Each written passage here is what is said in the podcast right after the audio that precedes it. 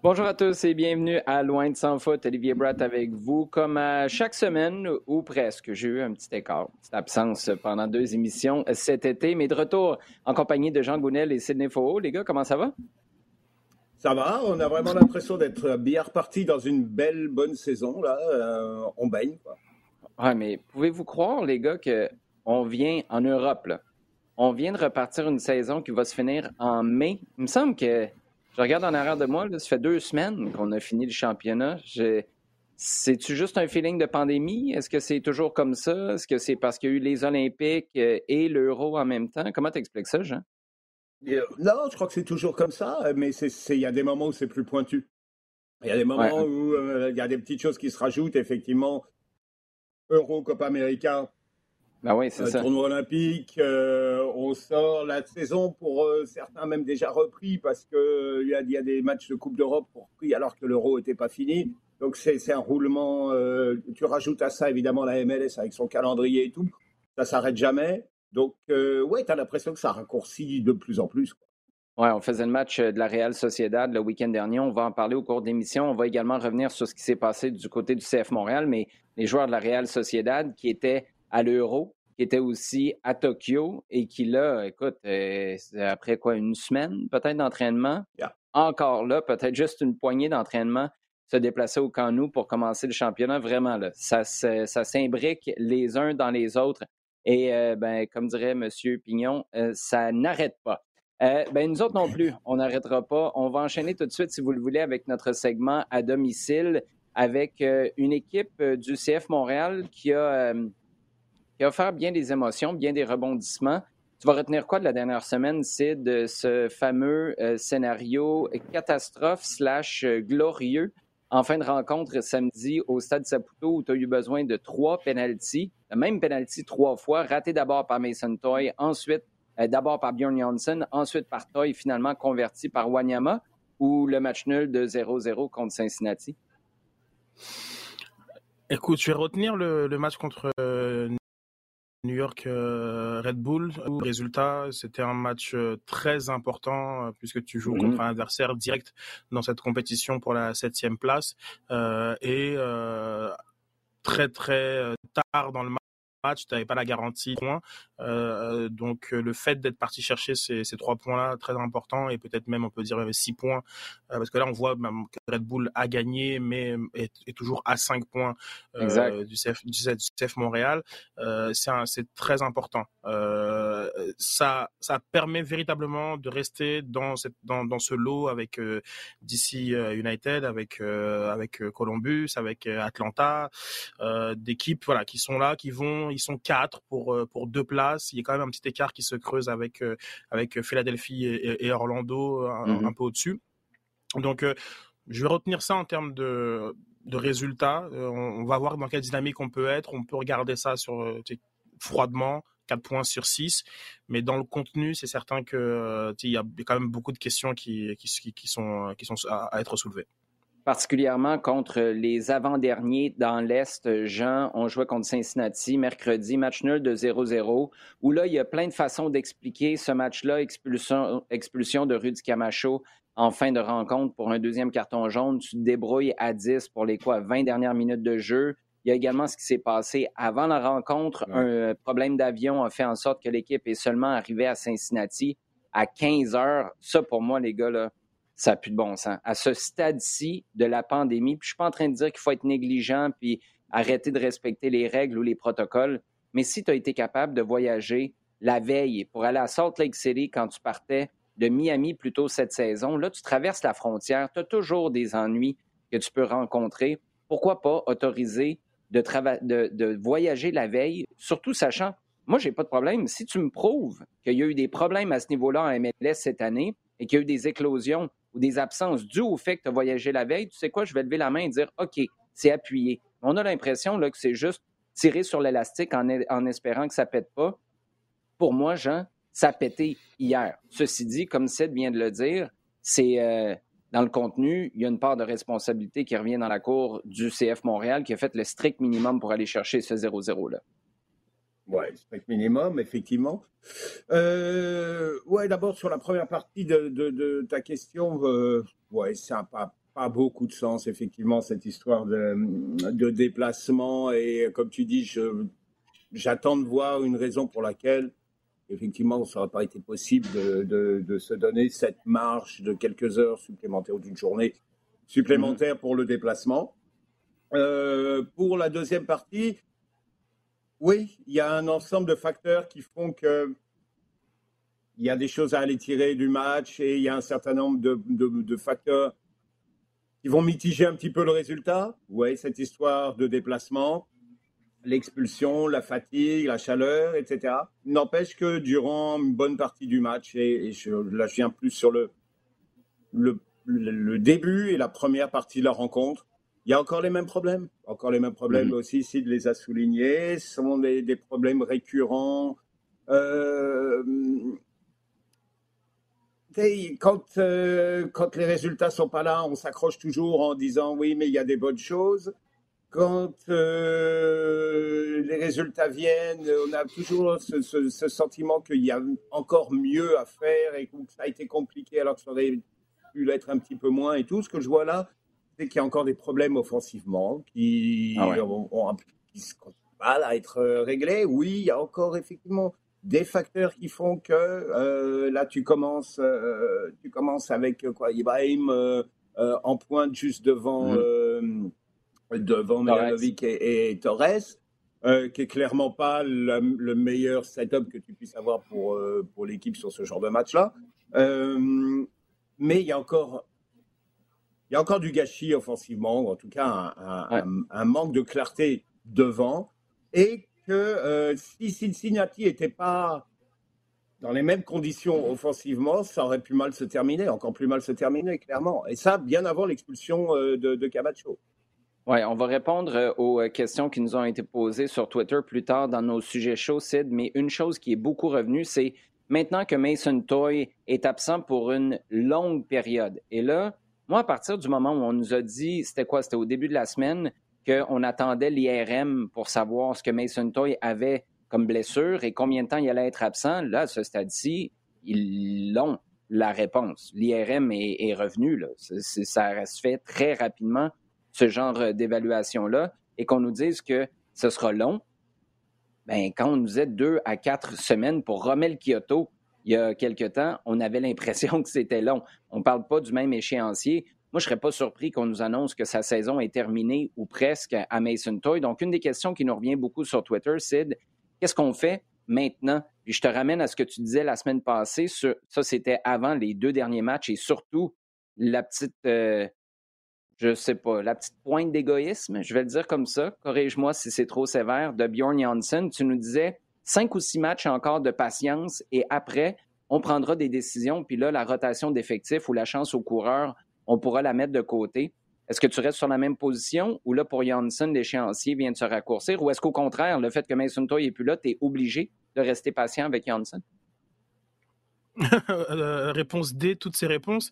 Euh, je pense que euh, d'une part, euh, t'as pas le choix, t'as pas le choix. Il, il, coûte vraiment trop cher pour pas faire partie de tes plans.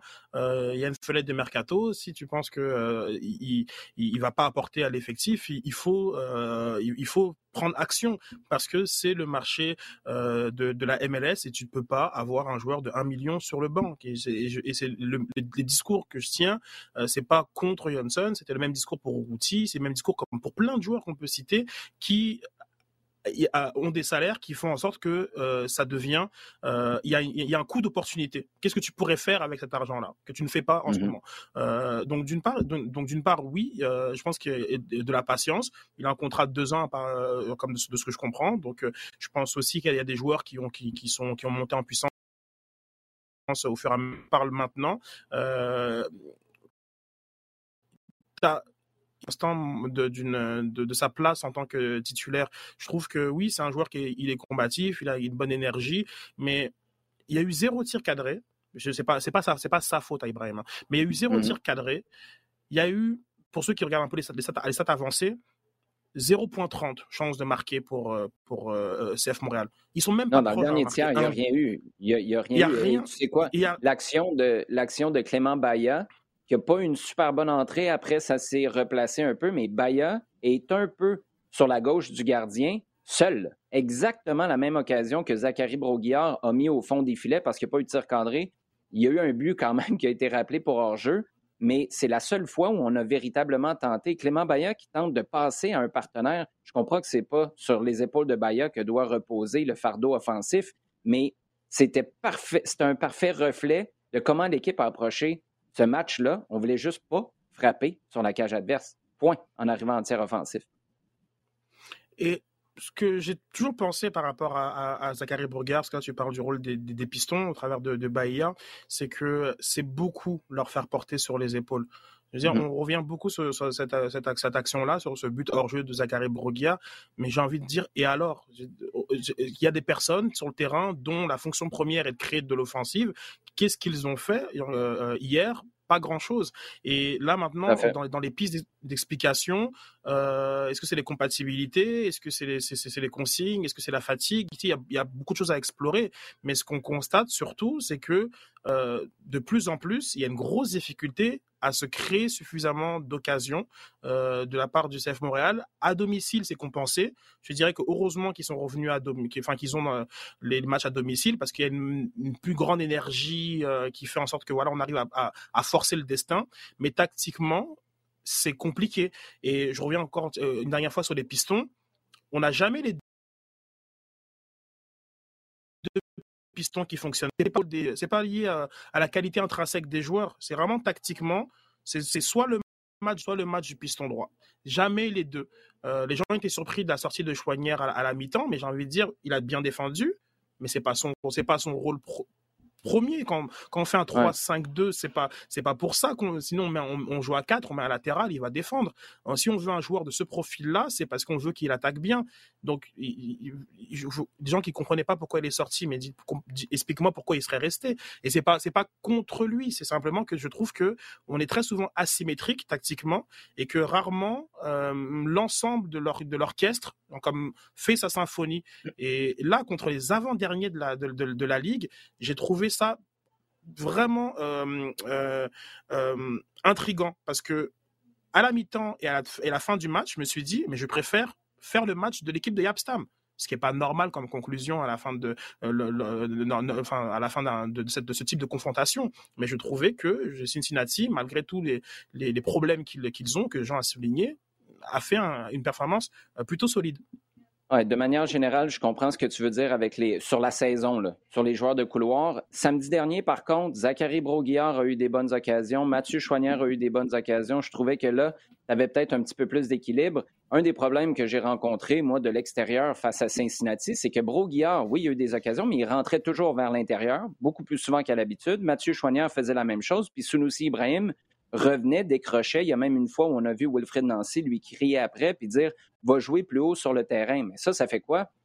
Ça crée une énorme congestion autour de Mihailovic, de Torres, qui n'ont pas l'espace pour travailler. Moi, j'aurais aimé voir Chouanière plus large, euh, Basson plus large. Il l'a été un petit peu plus que Chouanière l'était. Zachary Broguillard plus large dans le couloir aussi, débordé et centré dans la surface. Moi, je pense que ça, ça va ouvrir de l'espace pour tes gars au milieu. Et à quelque part, c'est eux qui sont supposés faire le jeu. C'est eux qui vont débloquer à l'entrée du terrain offensif les Mihailovic et Torres. Bref, ça va être très intéressant de voir ce qu'on fera du côté de Philadelphie samedi prochain. Entre-temps, Jean, il y a un gars qui est euh, parti, qui a demandé de partir. En fait, Clément Diop, qui était en fin de contrat à la fin de l'année. Il n'y avait pas d'option à son contrat. Et là, on apprend qu'il a demandé de faire casser cette euh, entente, ou du moins ce qui en restait. Comment tu interprètes ça? Bah, comment j'interprète euh, Je pense que c'est quelque chose vers lequel on se dirigeait quand même. Euh, là, on le sentait venir depuis un bout de temps, euh, clairement.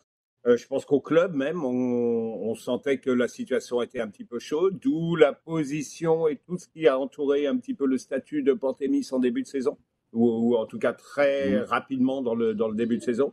Et je pense qu'on était sans peut-être l'avoir euh, clairement dit, et encore, je pense qu'on a, on a touché le problème à plusieurs reprises euh, ici. Euh, on, s'avançait tous vers une, hypothèse où Diop ne serait plus là et ne terminerait pas la saison. Donc, un, je suis pas surpris. Deux, je pense que le, le, club s'est mis à l'abri quand même suffisamment, suffisamment tôt. C'est pas quelque chose qui qui dans d'autres circonstances ou à un autre moment aurait été catastrophique, ça n'allait pas là du tout. Je pense que le club s'est mis à l'abri, avait quand même bien envisagé la possibilité. Euh, d'un côté, c'est dommage parce qu'on a l'impression que c'est quelque chose d'inachevé avec Diop, euh, clairement. Euh, maintenant, quand tu n'es pas certain du statut d'un gars qui a 27 ans, je pense qu'il y a un problème, hein, clairement. 27 mhm. ans, c'est le moment où tu es gardien et, et, tu sais exactement où tu es dans le monde. Euh, donc, euh, je pense que là, il y avait, il y avait comme un, questionnement. À partir du moment où il y a un questionnement, On a un petit euh, problème technique avec Jean. C'est juste pour enchaîner là-dessus. Je trouve ça intéressant la formulation de Jean qui dit à partir du moment où tu n'es pas certain sur ce que tu es ou ce que le gardien est à 27 ans, il y a un problème. Moi, je pense qu'on sait exactement ce que Clément Diop est. Un très bon numéro 2, on ne sait pas si c'est un numéro un. Et c'est là que tu te retrouves en difficulté avec un gardien de 24 ans, Pantémis, qui pousse, 23 ans, Breza, qui est relativement impressionnant, même s'il est loin d'être parfait. Le gars, il commence, là, il, est, à ses premières minutes, pas ses premières saisons chez les pros, à ses premières minutes vraiment en première division. As Jonathan Sirois qui pousse derrière, qui une bonne campagne en CPL, qui a encore une grosse marge de progression à aller chercher pour arriver à faire la même chose en MLS. Mais euh, est-ce que tu es surpris, toi, de voir le timing de cette affaire-là? Parce que, comme Jean le disait, partir à la fin de l'année, OK. Maintenant, partir là, demander de casser ton contrat sans qu'on entende qu'il s'est replacé ailleurs, c'est pas ça l'histoire selon ce qu'on comprend. Comment tu l'as vécu? Comment tu l'as interprété? Ah, est-ce que c'est une surprise? Je suis d'accord avec Jean. Non, pas vraiment. Effectivement, on a une euh, situation. Vous n'êtes pas surpris de le voir casser son contrat maintenant? Je suis super. Euh, je suis étonné de vous entendre dire ça. Euh, là, il y a eu un point tournant avec cette, cette blessure à, DC United euh, qui euh, a accéléré euh, beaucoup l'échéancier euh, du, du, du, club et on n'a pas senti que on avait on avait envie de, de, retourner en arrière si, si je puis si je puis dire. il s'est remis sur pied beaucoup plus tôt que prévu mm-hmm. et ensuite il y avait comme toutes sortes de, de petites petites choses qui, euh, enfin de petits détails qui, qui, faisaient comprendre que le club avait déjà avancé. Euh, par exemple, il n'y avait aucune communication pour son retour au jeu. Ça, euh, comme je, je sais que, tu étais à, l'entraînement, je ne sais pas s'il était déjà présent ou il était déjà en train de faire ses affaires à ce moment-ci, mais moi la semaine passée j'étais à l'entraînement. Il, il, fait l'entraînement de, de, de, gardien et de groupe avec contact et tout, etc. Sans aucun problème. Mais il n'y a pas aucune communication du retour au jeu de il n'y a rien finalement qui fait on ne fait pas la discussion sur ben, pourquoi c'est lui qui est sur le banc euh, lors du, euh, du, du, match contre New York Red Bull si ton gardien numéro un euh, est, est, apte. Il y avait ces, ces petites choses qui quand, quand, on prend plein plein plein de petits de petits grains de sable à gauche à droite qui font en sorte que ben on avait déjà on était déjà passé à autre chose du côté du, du club. Et ce faisant sachant qu'il n'y a pas de prolongation, sachant que la, les prolongations d'autres joueurs euh, sont, ont été souvent été, euh, pardon, les, les, propositions de prolongation ou les annonces euh, ont été souvent faites en fin de saison et vraiment très tardivement. C'est le style mmh d'Olivier Renard. Euh, il était très clair pour pour Clément Diop qui faisait pas partie des plans. Donc je suis pas je suis pas sur, je suis pas surpris de ça. Je crois pas je crois par exemple que s'il se blesse pas, il, fait, il finit la saison en, en, tant, que numéro 1. Euh, là, ça a été un problème et c'est dans la personnalité du, euh, du, euh, du gardien. je, peux, je, je, je comprends qu'il se dit bah écoute je vais me, donner mes, mes, mes options parce que je fais pas partie des plans du club tout simplement. Ben si c'est ça pour la suite, moi j'ai hâte de voir parce que Clément Diop à quelque part est-ce que c'est un numéro 2 un numéro 1 ailleurs, moi, j'ai vraiment un gros point d'interrogation, les gars. Je suis vraiment pas convaincu de ça. Et dans le fond, là, ce que j'entends, ce que je déduis, c'est qu'il n'était pas prêt à vivre le rôle de numéro 2 sur la fin de saison. Donc là, peut-être que tu contrôles ton narratif, puis tu dis, j'ai été blessé, il y a eu des trucs, le club a voulu aller avec des plus jeunes, des gars locaux en plus. Peut-être. Mais en même temps, c'est un long shot, là, parce que justement, tu es un gars qui revient de blessure, qui n'a pas joué depuis le mois de mai. Euh, très hâte très de voir ce que ça va donner sur euh, les prochaines semaines, les prochains mois du côté de Clément Diop. Entre-temps, Jean, du côté de la MLS, euh, ben, on a décidé de compenser les joueurs d'Atlanta pour euh, le gros méchant Gabriel Heinze qui les a pas bien traités avant son départ, son limogeage à Atlanta. Ah, moi, je trouve ça extraordinaire. trouve ça extraordinaire. Euh, j'ai pas vraiment vu écho trop de cette nouvelle-là en, en, Europe ou ailleurs, mais euh, euh, ce, serait complètement ferait halluciner tout le monde avec cette histoire-là. Des joueurs qui sont compensés parce que leur entraîneur a, euh, euh contrevient à certaines, certains articles de la, de la convention collective.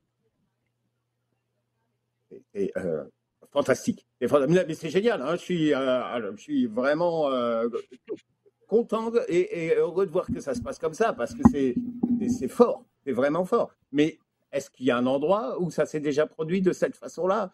J'ai pas vraiment souvenir euh, comme ça.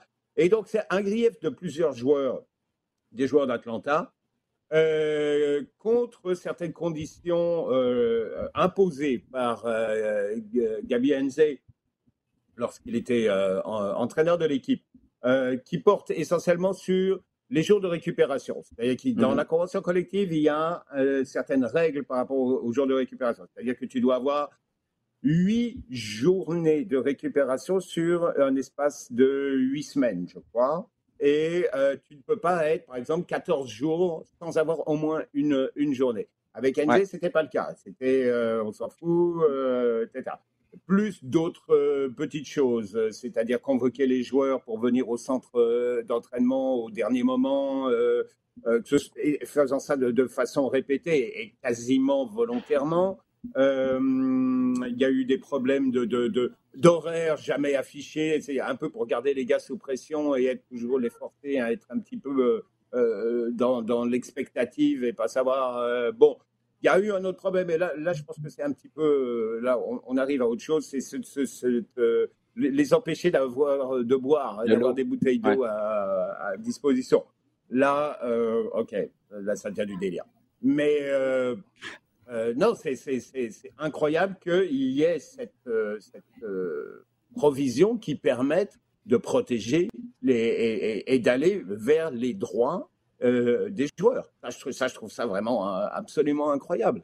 Euh, alors, Enze, d'un côté, Enze, je, je, beaucoup comme joueur, je vois très bien, je vois très bien où il vient. Il vient de l'école euh, Passarea, euh, c'est carré, qui a donné un, gars comme, comme Simeone. Il faut savoir le faire. Tu ne le fais plus comme ça mm. en 2021 et tu ne le fais certainement pas comme ça en MLS parce que c'est complètement délirant. Et, lui, non, il est rentré, il a dit bon, ben, ok, ça va être à la dure, ça va être. Euh, ce qui l'a amené d'ailleurs au clash avec plusieurs joueurs, ce qui l'a amené à, être complètement isolé par rapport au reste du staff. Et, euh, et comme les résultats venaient pas, et eh ben, eh ben, il a été viré. Mais ce qui est important, c'est que les joueurs se sont plaints en vertu d'une convention collective qui leur donne ces droits-là et que la MLS et le club d'Atlanta se sont arrangés pour que les joueurs puissent être compenser financièrement. Et là, je ne parle pas d'un Joseph Martinez, mais je pense aux, gars qui sont à l'entraînement tous les jours, qui sont obligés de faire le. et qui, euh, eux, effectivement, on, sont euh, sur, le, sur le minimum de, salaire, ou en tout cas pas, ah des, pas des trucs mirobolants. Et euh, eux, ouais, c'est bien, c'est bien qu'il y ait quelque chose, et ça, tu vois l'importance de la convention collective, c'est qu'il y a quelque chose qui travaille pour eux, qui va les protéger. Et ça, je trouve que c'est quelque chose de vraiment, vraiment important. Je, suis, euh, je serais très curieux de savoir parce qu'il y a plusieurs joueurs dans ce vestiaire-là qui étaient contre les méthodes de Gabriel Heinze et qui étaient très mm-hmm. heureux de le voir partir. Il y en a une poignée, par contre, qui l'aimaient beaucoup. Je me demande si on pris la compensation ou si on dit non, non, en guise de solidarité, moi, je, je vais la, je vais la donner à quelqu'un d'autre ou à une œuvre de charité. Tiens, ce serait une question intéressante à poser si on était en Georgie. Les gars, on va enchaîner avec euh, notre segment en temps additionnel. Euh, Sid, euh, est-ce que c'est juste pour 2021, cette tendance qu'on voit dans le marché des transferts cet été de gars, là, je parle pas juste du Paris Saint-Germain, de gars sans contrat, des transferts gratuits, et finalement, ben, ça te permet d'empocher beaucoup d'argent à la signature, puis avec ton contrat en termes de salaire?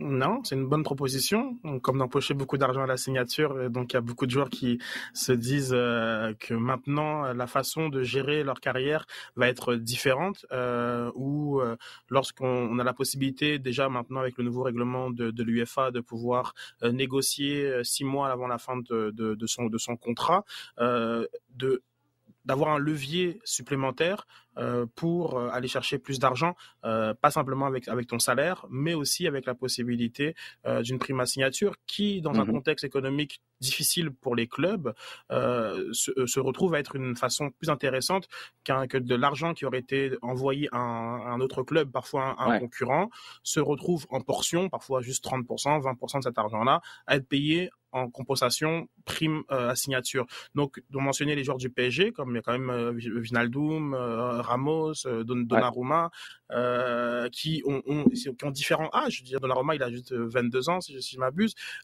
qui arrive jusqu'à l'expiration. Attends, attends une seconde. Est-ce que tu viens d'oublier Lionel Messi, toi, là? Ah oui, effectivement, Lionel Messi. qui, qui... Mais Lionel Messi, c'est intéressant.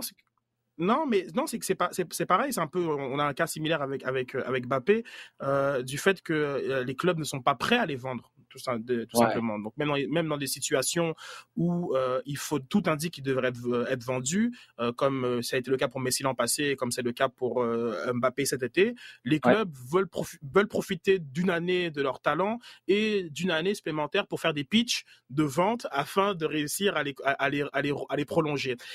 sauf que la situation a, changé. Les, joueurs ont conscience de ce pouvoir-là. Euh, on voit vraiment de plus en plus de joueurs. On a une, par exemple là en ce moment, Umtiti refuse de quitter le Barça. Bah, Barça. Il, il, il, euh, il, a, il y a des offres à la table pour lui. Il, mhm. n'est pas intéressé. On a un cas euh, récemment en, France, à, Toulouse, où un joueur a été mis en réserve. Il y a eu des offres pour le vendre. Il refuse de partir. et, et, il sait que s'il part plus tard, l'argent sera pour, sera pour lui et non pour, pour le club. donc je pense que c'est une tendance très lourde qui arrivent sur le marché du transfert, qu'on voyait parfois dans des, utilisés par exemple par des clubs comme la Juventus, euh, qui lorsqu'ils étaient encore en train de financer leur stade, euh, c'était euh, avaient été partis chercher des, je sais pas moi, des, des, Ramsey, des des, mmh des Dani Alves, des des joueurs comme ça qui comme avec un certain statut, mais qui arrivaient à échange de leur contrat. Euh, pareil pour pour Rabiot notamment, euh, mais on voit maintenant d'autres clubs qui, qui, qui, qui font ça. Certains font, le font pour un autre, un autre euh, profil de joueurs, c'est des joueurs qui n'ont pas encore signé avec leur club euh, formateur. Donc, euh, à l'âge de, 18 ans, ils, vraiment, ils se ruent sur ces joueurs-là qui n'ont pas encore signé leur contrat pro. Bayern est excellent à, faire ça. Et tout ça, en fait, tout ça sont des, sont des stratégies différentes, et qui, mais qui sont en train de transformer massivement le marché du, de, des transferts, sans compter encore les, les, prêts avec option d'achat, comme, comme là, comme là Locatelli qui a été transféré de Sassuolo à, à, la Un prêt de deux ans 35 millions, euh, euh, opérations d'achat obligatoire. C'est, enfin, on est de plus en plus dans des choses un peu euh, particulières et les joueurs aussi veulent leur part du gâteau et le font avec tous ces transferts. Bah, je vais dire pas, pas transferts justement. c'est fin de, c'est, de contrat pour chercher une prime à la signature. Ce qu'on comprend par contre, Sid, c'est que tu as une strate de joueurs qui a beaucoup de pouvoir. Je comprends, tu me donnes le cas de Umtiti, mais le cas à Toulouse dont tu parles, à quelque part, ça peut devenir un bras de fer qui vire vraiment mal pour un joueur parce que si les clubs disent, nous, il faut que tu t'engages avec nous avant le début de la saison, si ton contrat vient à échéance l'été prochain, sinon, on va t'envoyer en réserve, puis là, tu vas avoir passé huit mois sans jouer un match pro, essaye de trouver un nouveau contrat ou un meilleur club pour la suite.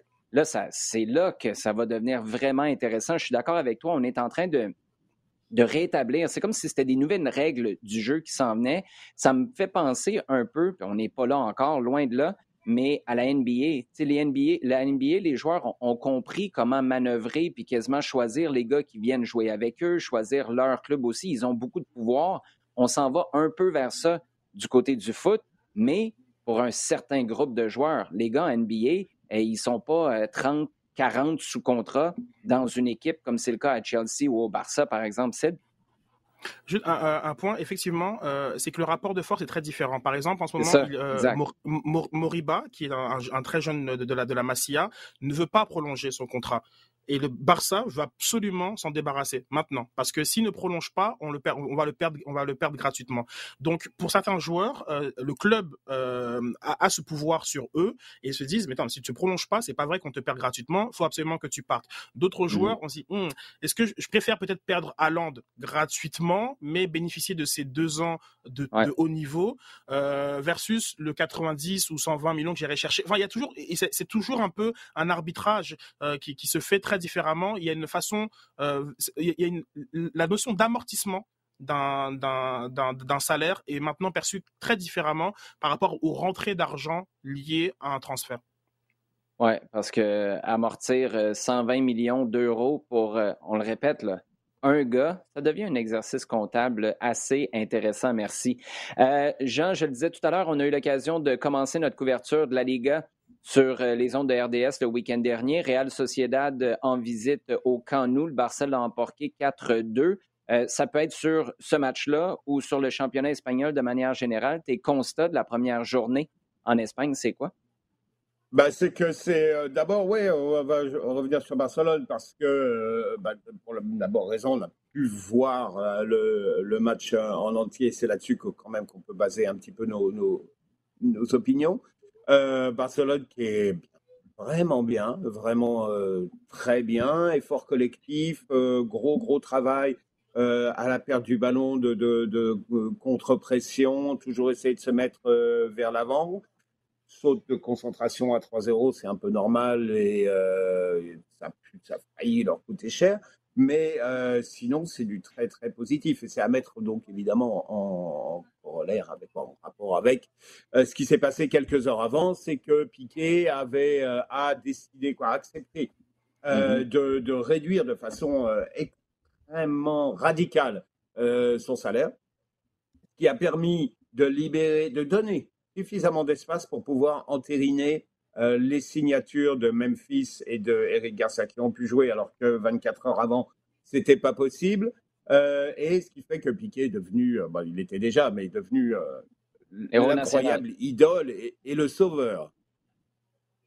Et, et, ça va juste, Jean, parce que c'est parfaitement dans la foulée, dans un contexte différent, parce que c'est un joueur qui est déjà au club, mais c'est dans la foulée de ce que Sid disait, c'est cette nouvelle réalité comptable avec les contraintes et aussi la notion de responsabilité, parce que là, au Barça, il ne faut pas prendre les supporters pour des cons non plus. Là. La situation financière est, catastrophique au point où tu n'as pas été capable de euh, faire jouer Lionel Messi à qui euh, tu avais offert un contrat, tu t'étais entendu avec lui. Donc, c'est majeur ce que Piquet vient de faire parce que lui avait un contrat basé sur les anciennes règles, puis là, il vient de s'ajuster à la nouvelle réalité de 2021. Mm. Puis les gars que tu voulais amener dans son équipe cette saison, tu l'as dit, là, 24 heures avant, tu ne pouvais pas faire jouer ses coéquipiers. C'est fou, là, la situation au Barça. Non, complètement, complètement, euh, complètement absurde. Et bon, tu as encore le cas d'Aguero, je pense, à régler parce qu'il ne l'est pas. Euh, euh quelque part, sa blessure est une sorte de, de, tampon qui va probablement ah bénéficier à tout le monde.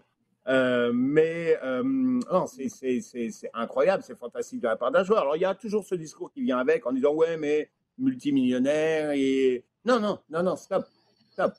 Le gars, tout le monde fait un peu sa part, etc. Non, Barcelone ne fait rien du tout. Hein on, peut, on est d'accord pour dire que euh, tout vient du joueur là et que c'est lui qui mhm. vraiment unilatéralement accepte quelque chose pour faire avancer le collectif.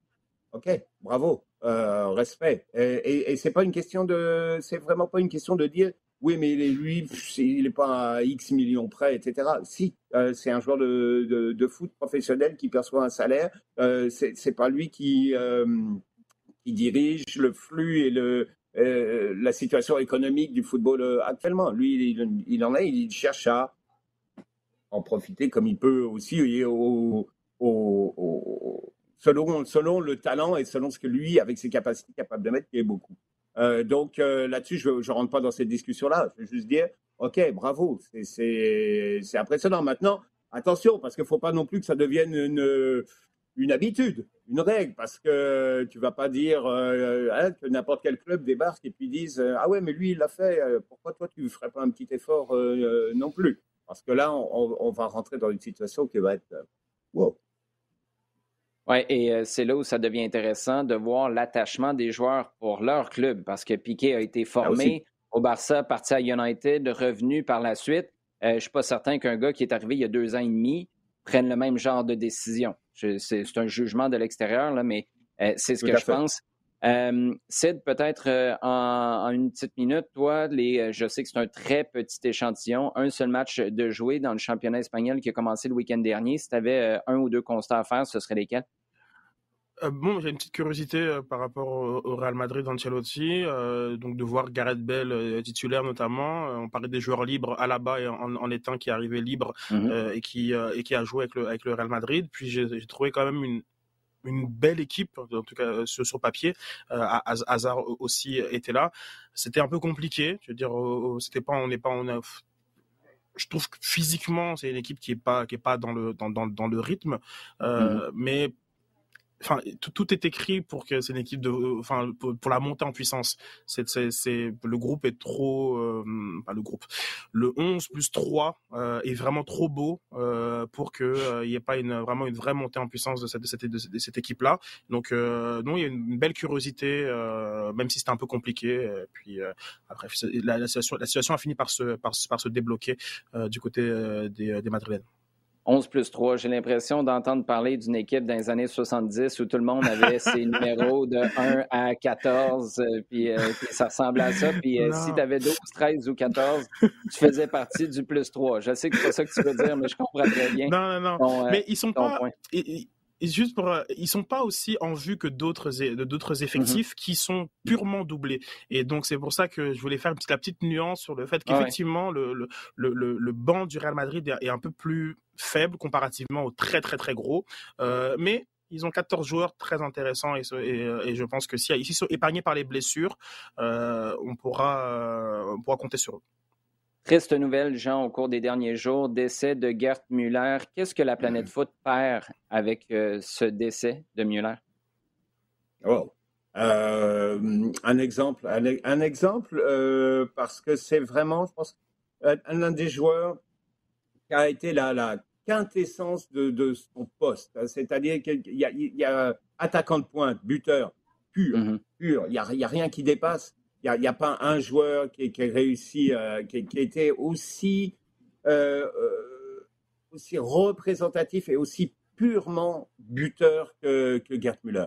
un gars qui, qui lui rentrait sur le terrain, les 6 mètres, les 6 mètres, hein, pas forcément la surface, les 6 mètres, c'était à lui. parce que lui, il était là, marqué, marqué, marqué, au point où il en avait fait une, pas simplement instinctive, c'est qu'il savait, comprenait tout. Il, était capable de, prévoir les mouvements, de, s'ajuster. Et surtout, je pense, sa capacité à toujours être capable de, récupérer quoi que ce soit qui passe et le transformer mhm. en but. Et quand je dis les 6 mètres, c'est parce que euh, il s'en foutait, lui, de, mettre un, enfin, jamais, très rarement, euh, mettre une, frappe ou de, loin ou une volée ou quoi que ce soit. Lui, il jetait, euh, tu regardes des images d'archives de, lui, on va voir plein de buts où il se jette, où il est en taclant dans, euh, pratiquement même au point d'arriver sur la ligne de but avec le, avec le ballon. Euh, les ballons s'arrêtaient des fois juste après la ligne de but d'ailleurs, mais euh, il marquait, il marquait, il marquait pied droit, pied gauche, de la tête, de la cuisse, des fesses. lui, il était capable de, tout utiliser. Et ça, c'est aussi incroyable parce que c'est le premier vraiment attaquant pur qui, est, a été capable de d'utiliser son corps et son, déplacement et sa, gestion de l'espace pour être toujours, toujours le plus efficace possible. Et tous les, tous les records qu'il a eus, euh, bon, qui sont tous battus maintenant ou quasiment, mhm. ont tenu 30, 40. Euh, euh, certains ont été battus qu'il y a 4, 5 ans, alors qu'ils ont été établis il y a, il y a 50 ans maintenant. c'est vraiment, je pense, la quintessence de, de l'avancante d'une époque, parce que c'est plus trop possible aujourd'hui, mais qui était vraiment représentatif d'une époque à un moment où le football a, connu un grand bond en avant. Bayern, euh, mhm. l'équipe d'Allemagne, au même moment, tu avais, les Pays-Bas, C'est un, un bond qualitatif dans le, dans, le football et dans sa son universalité, parce que tout le monde était, était complètement hypnotisé par ces deux équipes-là. Euh, et, et Muller est l'un des joueurs clairement, il y avait Beckenbauer, il y avait, euh, il y avait Mayer, dans cette équipe-là. Il y, avait d'autres joueurs du côté, par exemple, de, l'Ajax des Pays-Bas qui étaient des, vedettes mondiales, mm-hmm. mais planétaires. Mais lui était peut-être la, quintessence de, de l'attaquant pur, pur. Oui, et pour les plus jeunes qui nous écoutent en ce moment, qui se demandent comment ça peut être la marque de commerce d'un attaquant d'avoir des ballons qui dépassent tout doucement la ligne de but, qui vont mettre pas au fond des filets. Il faut se rappeler qu'à l'époque de Gerd Müller, euh, les 6 mètres étaient pas mal plus boueux, vaseux, euh, tout croche qu'ils le sont maintenant. Euh, ça n'a pas toujours été des billards dans la surface de réparation pour les attaquants. Sid, avant qu'on passe au sujet chaud, tu voulais ajouter quelque chose? Oui, j'avais une, question pour, pour Jean. Euh, aujourd'hui, un joueur comme, comme, comme Gerd Müller, comment il serait perçu euh, alors, Il y a à la fois beaucoup d'emphase sur, euh, sur l'esthétisme, sur l'élégance, sur après le dribble et, toutes sortes de dérives, mais aussi à la fois une énorme emphase sur la statistique. donc, un joueur aujourd'hui, un joueur comme Müller, comme selon toi, quelle, serait la perception euh, qu'il aurait dans le, grand public? C'est quoi. On serait plus dans quel côté du spectre pour, euh, apprécier euh, ce, joueur-là? Oh, Je pense qu'on on, rentrerait, je pense qu'on apprécierait de façon incroyable justement ce côté statistique parce que il était, c'est l'un des, des, attaquants à être le plus près, je pense, du, du un but par match. Il était légèrement en dessous, alors que, quelque chose d'impensable euh, aujourd'hui, tu vois des joueurs qui marquent, euh, qui marquent même régulièrement, euh, mais, mais pas avec cette régularité-là, match après match après match. Et, je pense que c'est là-dessus qui serait aujourd'hui, et à, valeur égale, hein, Gerd Müller efficace et, et totalement, totalement au fait de, du jeu aujourd'hui. C'est un, un, gars qui serait reconnu comme comme euh, je dirais l'absolu du buteur au niveau, au niveau statistique, parce que euh, justement, c'était incroyablement sa force, c'était de, de, de, de, transformer n'importe quel ballon en but ou en occasion de but. Euh, expected goal, là, bon, gars, ça, ça, au rideau. Quoi. On va enchaîner avec nos sujets chauds, les gars. Et justement, Sid, parlant de statistiques, euh, d'attaquants purs, euh, d'esthétisme. Il y a Justin Carrier qui nous demande quelle sera la prochaine destination de Robert Lewandowski qui est présentement en quête de nouveaux défis. Euh, déjà, c'est toute une une bombe. Euh, merci à je nous en parler, puisque j'étais assez surpris de voir euh, la communication de, Sky Sport au, sujet de Robert Lewandowski, euh, donc, qui a, d'ailleurs battu le record de buts en Bundesliga cette année, qui était détenu par Gerd Müller avec son 41e but.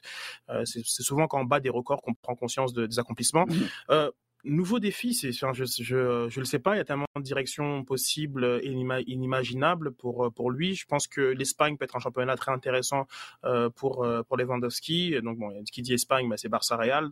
Euh, mais euh, Real, je dirais que peut-être. Mais euh, je te dirais que je me donnerais peut-être un peu déjà un, 24 heures pour digérer, pour digérer cette nouvelle et voir s'il n'y a pas des formes de, de, de démenti. Euh, mmh parce que c'est, tellement, euh, c'est tellement un joueur que qu'on a, qu'on a l'impression qu'il est arrivé au bout. comme comme beaucoup de joueurs du Bayern de Munich, dans le sens que mmh euh, des très grands, des plus grands clubs que le Bayern, il n'y en a pas vraiment beaucoup. Donc l'intérêt d'aller ailleurs, euh, il est, il est assez faible. Donc euh, c'est surprenant, surprenant, mais je, pense que l'Espagne lui, lui, lui, convient mieux, d'ailleurs à ce stade-ci de, de, de, son, de sa carrière, que, que l'Angleterre. En même temps, je fais des blagues avec euh, le Real Salt Lake, mais à l'époque, c'est sa femme, si je ne me trompe pas, qui avait parlé des États-Unis comme destination potentielle. Et là, si tu parles de nouveaux défis, ça ne veut pas nécessairement dire que tu montes sur euh, l'échelle des clubs non plus. Ça peut être de vouloir aller euh, découvrir un nouveau championnat, d'essayer de battre des records en MLS. Bref, ça va être très intéressant à suivre. Jean, il y a Damien Meunier maintenant qui pose une question qui est 100 destiné à Jean Gounel parce qu'aux six mois, il faut ah que tu nous expliques une nouvelle compétition. Que penser de la nouvelle compétition européenne, la Europa Conference League? OK. Euh, dans, bon, donc c'est une, compétition qui va venir une coche en dessous de, de l'Europa League, donc euh, ouverte à des clubs qui généralement sont plus euh, au milieu de tableau, ou en tout cas beaucoup moins relevés, surtout des clubs venant de pays moins cotés, pas dans, parmi les premiers. Au, les clubs moldaves, mettons. Pardon? Les clubs moldaves, mettons. Par exemple, voilà. Et, l'idée, c'est de leur offrir une plus longue possibilité, euh, euh, un parcours plus long au niveau européen, parce que clairement, ce sont des clubs qui euh, sont un petit peu la, chair à canon des compétitions européennes, mmh. pour, parce que ils sont là, être trop méchant, mais pour faire le nombre, et tu sais très bien que leur, leur espérance de vie est, extrêmement limitée. Donc c'est pour permettre un petit peu à ces clubs-là de, de, continuer un peu plus loin, leur permettre aussi euh, d'avoir euh, une autre possibilité, d'autres possibilités financières, parce que c'est relativement bien euh, rémunéré à peu près au même niveau que, que l'Europa League. Donc permettre à, des clubs comme ça d'avoir de, une, une, plus solide expérience européenne qui offre un brassage un peu plus large aussi, parce que les clubs, ça ne veut pas dire que des, certains clubs des pays mieux cotés ne, ne, participent pas. Regarde, tu as, Tottenham qui est inscrit, mm-hmm qui est inscrit là euh, des, euh, en, conférence, donc euh, en Europa Conférence, donc c'est pas mal. tu vas voir des clubs, certains clubs comme ça, mais c'est surtout pour le, disons le, la, couche en dessous. il va y avoir certainement au, fur des, au, fil des ans, on va voir sans doute une, des allers-retours entre l'Europa League et la conférence, comme on voit entre la Ligue des Champions et l'Europa. Donc je pense que, c'est une, façon un petit peu d'ouvrir un peu plus l'élargissement européen, qui est intéressant parce qu'au départ, euh, la, Coupe d'Europe voulait être plutôt une récompense pour une élite. Aujourd'hui, c'est un petit peu la porte ouverte pour que tout le monde puisse euh, y participer, qui était mm-hmm. d'une certaine façon aussi l'idée voilà, ça peut loin, mais l'idée de la Coupe des villes de foire un petit peu euh, avant, qui était d'ouvrir, euh, qui était l'ancêtre de la Coupe UEFA, mais qui était d'ouvrir l'espace européen à un petit peu plus de, un peu plus d'équipes. Donc, euh, je pense que c'est une, une, bonne, une bonne idée. Il va falloir un petit peu voir comment ça va être. Ça va être comment ça va avancer et évoluer à la pratique mais je pense que ça va être intéressant à, suivre. Oui, il va y avoir des, équipes hmm, qui vont peut-être être un peu moins. Ça va être moins euh, glamour, moins bling certainement que les deux autres. Hein. Mais par contre, ça nous donnera peut-être la possibilité de voir certains clubs, de s'intéresser à un certain nombre d'autres perspectives et, euh, et aussi d'ouvrir un petit peu euh, les, marchés de foot et de joueurs du, vers des pays qui étaient un petit peu moins, euh, un petit peu moins euh, focalisés euh, par.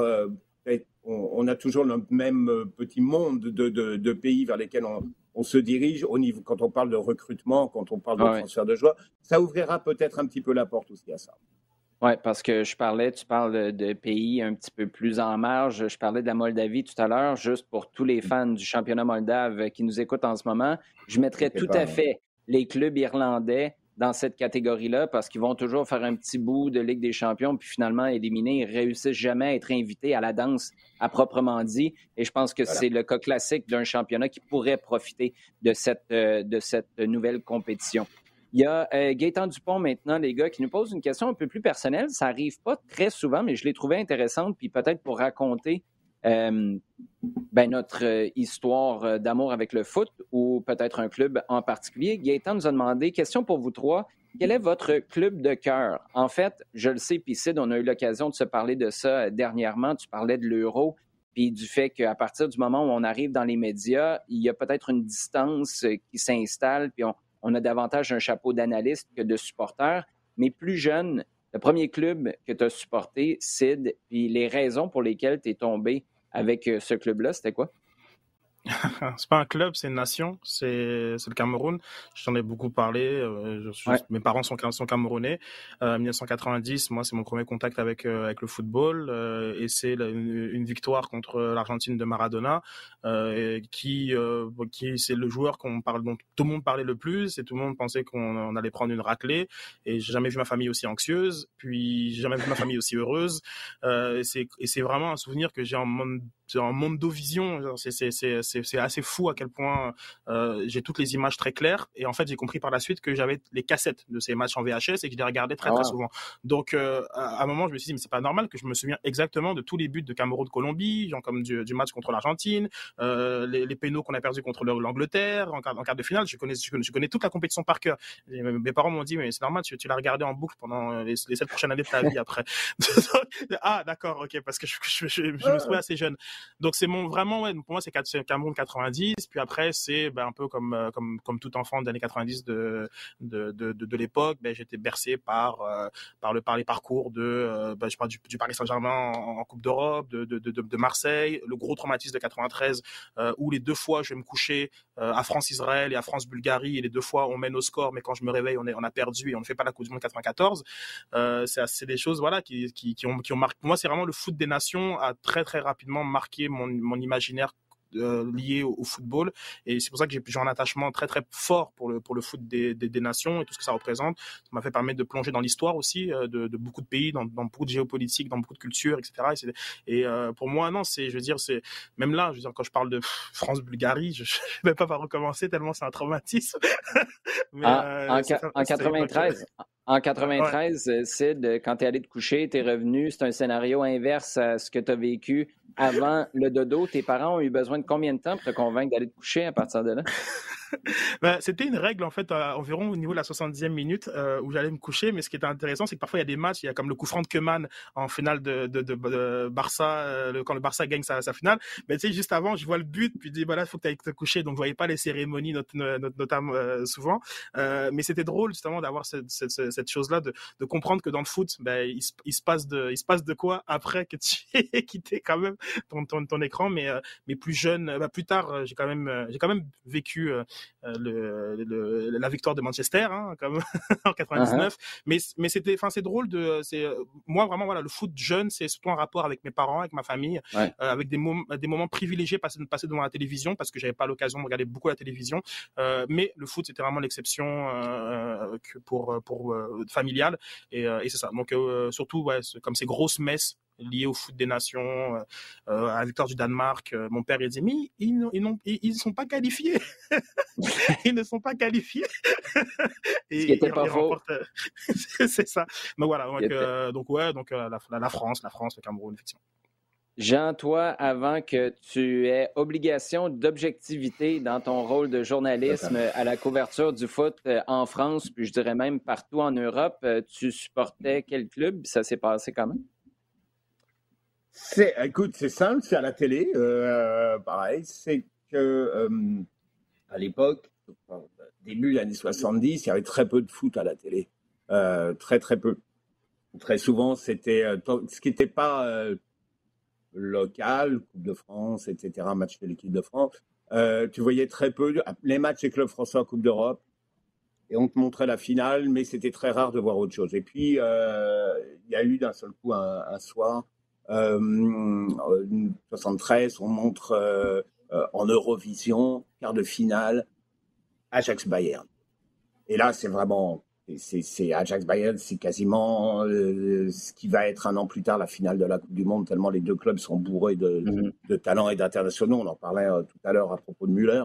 Et puis là, voir, euh, connaissais le nom, je savais qu'ils étaient, étaient bons, mais voir jouer l'Ajax Amsterdam comme ça, ça, a été, euh, ça a été quelque chose, ça a été vraiment, vraiment impressionnant. Et euh, c'est Johan Cruyff, c'est euh, toute cette, euh, cette équipe-là et tout ce qu'il y avait autour, parce que c'est euh, euh, parce qu'on en parle comme d'une équipe qui était c'est l'équipe d'une époque, c'est l'équipe qui était libre, de libres penseurs, un petit peu, des, des, gars qui se laissaient un petit peu aller. C'était pas la rigueur des années 60 et, et bah, qu'on considérait comme la rigueur des années 60 euh, à l'époque. Donc ça a été vraiment une, une révélation, une énorme révélation. Tout de suite après, ou enfin deux, deux ans après, il y a eu Liverpool. Euh, et les deux, ça reste vraiment euh, Liverpool, c'est Kevin Keegan, mais Kevin Keegan, mm. c'était quelque part euh, le, le pendant du Cruyff. Quoi.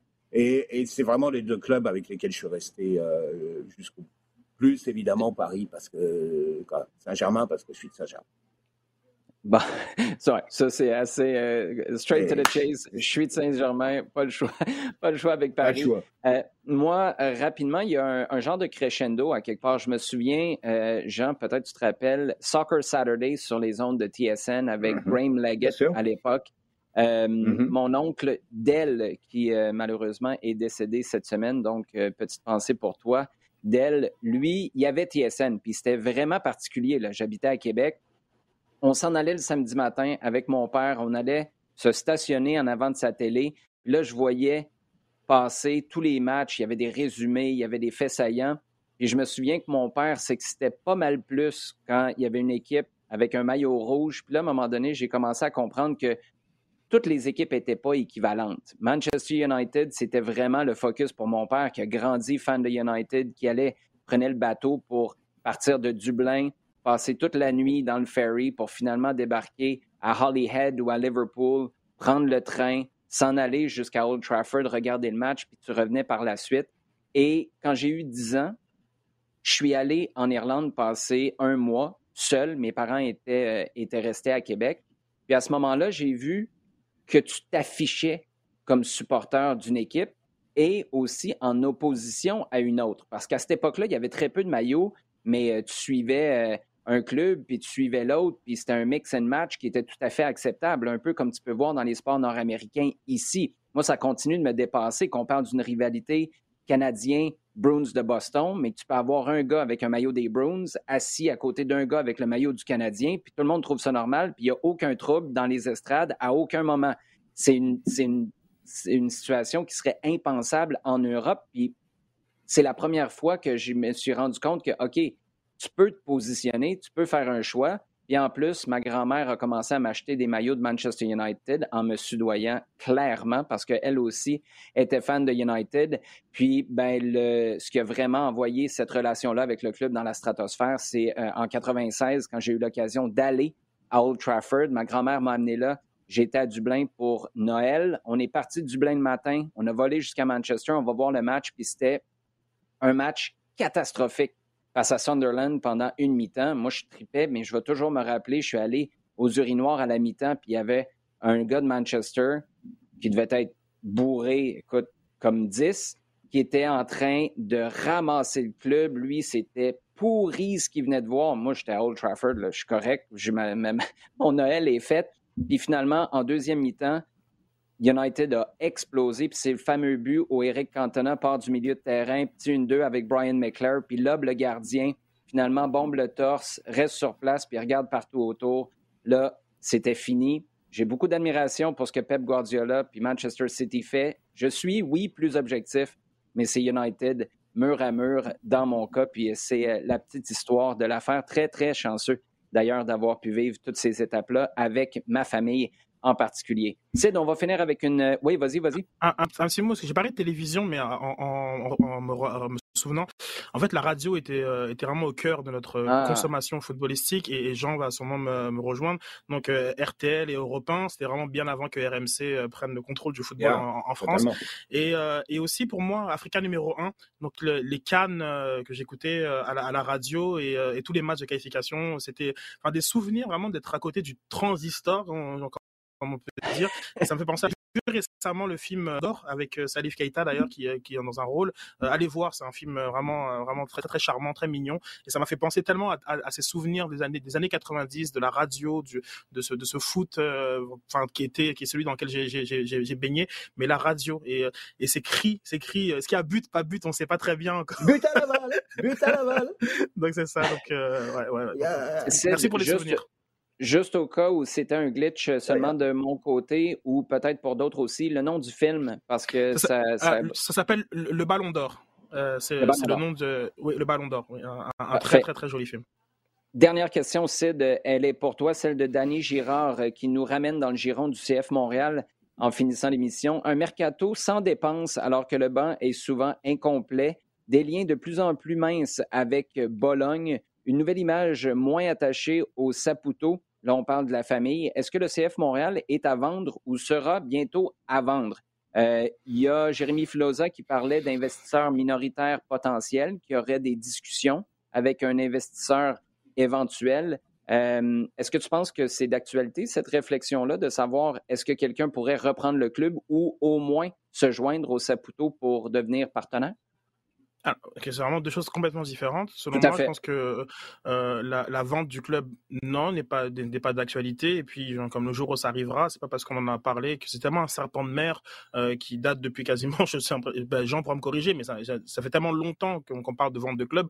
Un jour, ça arrivera, ça arrivera sûrement. Mais de, je ne fais aucune corrélation entre cette une supposée vente et les stratégies de mercato euh, plutôt prudentes, à part à part Torkelson, de de la part de d'Olivier de, avec oui, oui la, la signature de, de la Palainen, mais c'est un joueur qui était déjà dans l'effectif. Euh, mais pour moi, il n'y a aucun rapport entre les deux. Et encore une fois, il n'y a aussi aucun rapport avec le fait qu'il y ait une ouverture pour un actionnaire minoritaire. Je crois que c'est un, un, besoin que, que, le club doit avoir, d'une part pour de, de l'argent neuf, euh, pour des idées aussi, euh, et pour euh, des, des, des, échanges stratégiques. Euh, donc, euh, je pense que c'est pas, il n'y a pas de, de, de corrélation. Wilfried Nancy est content de son effectif. Après, il y a parfois sa faute à pas de chance, hein, mais, euh, mais je pense que les opportunités, si elles sont là, Olivier Renard va, les saisir. Et pour l'instant, c'est juste pas le cas.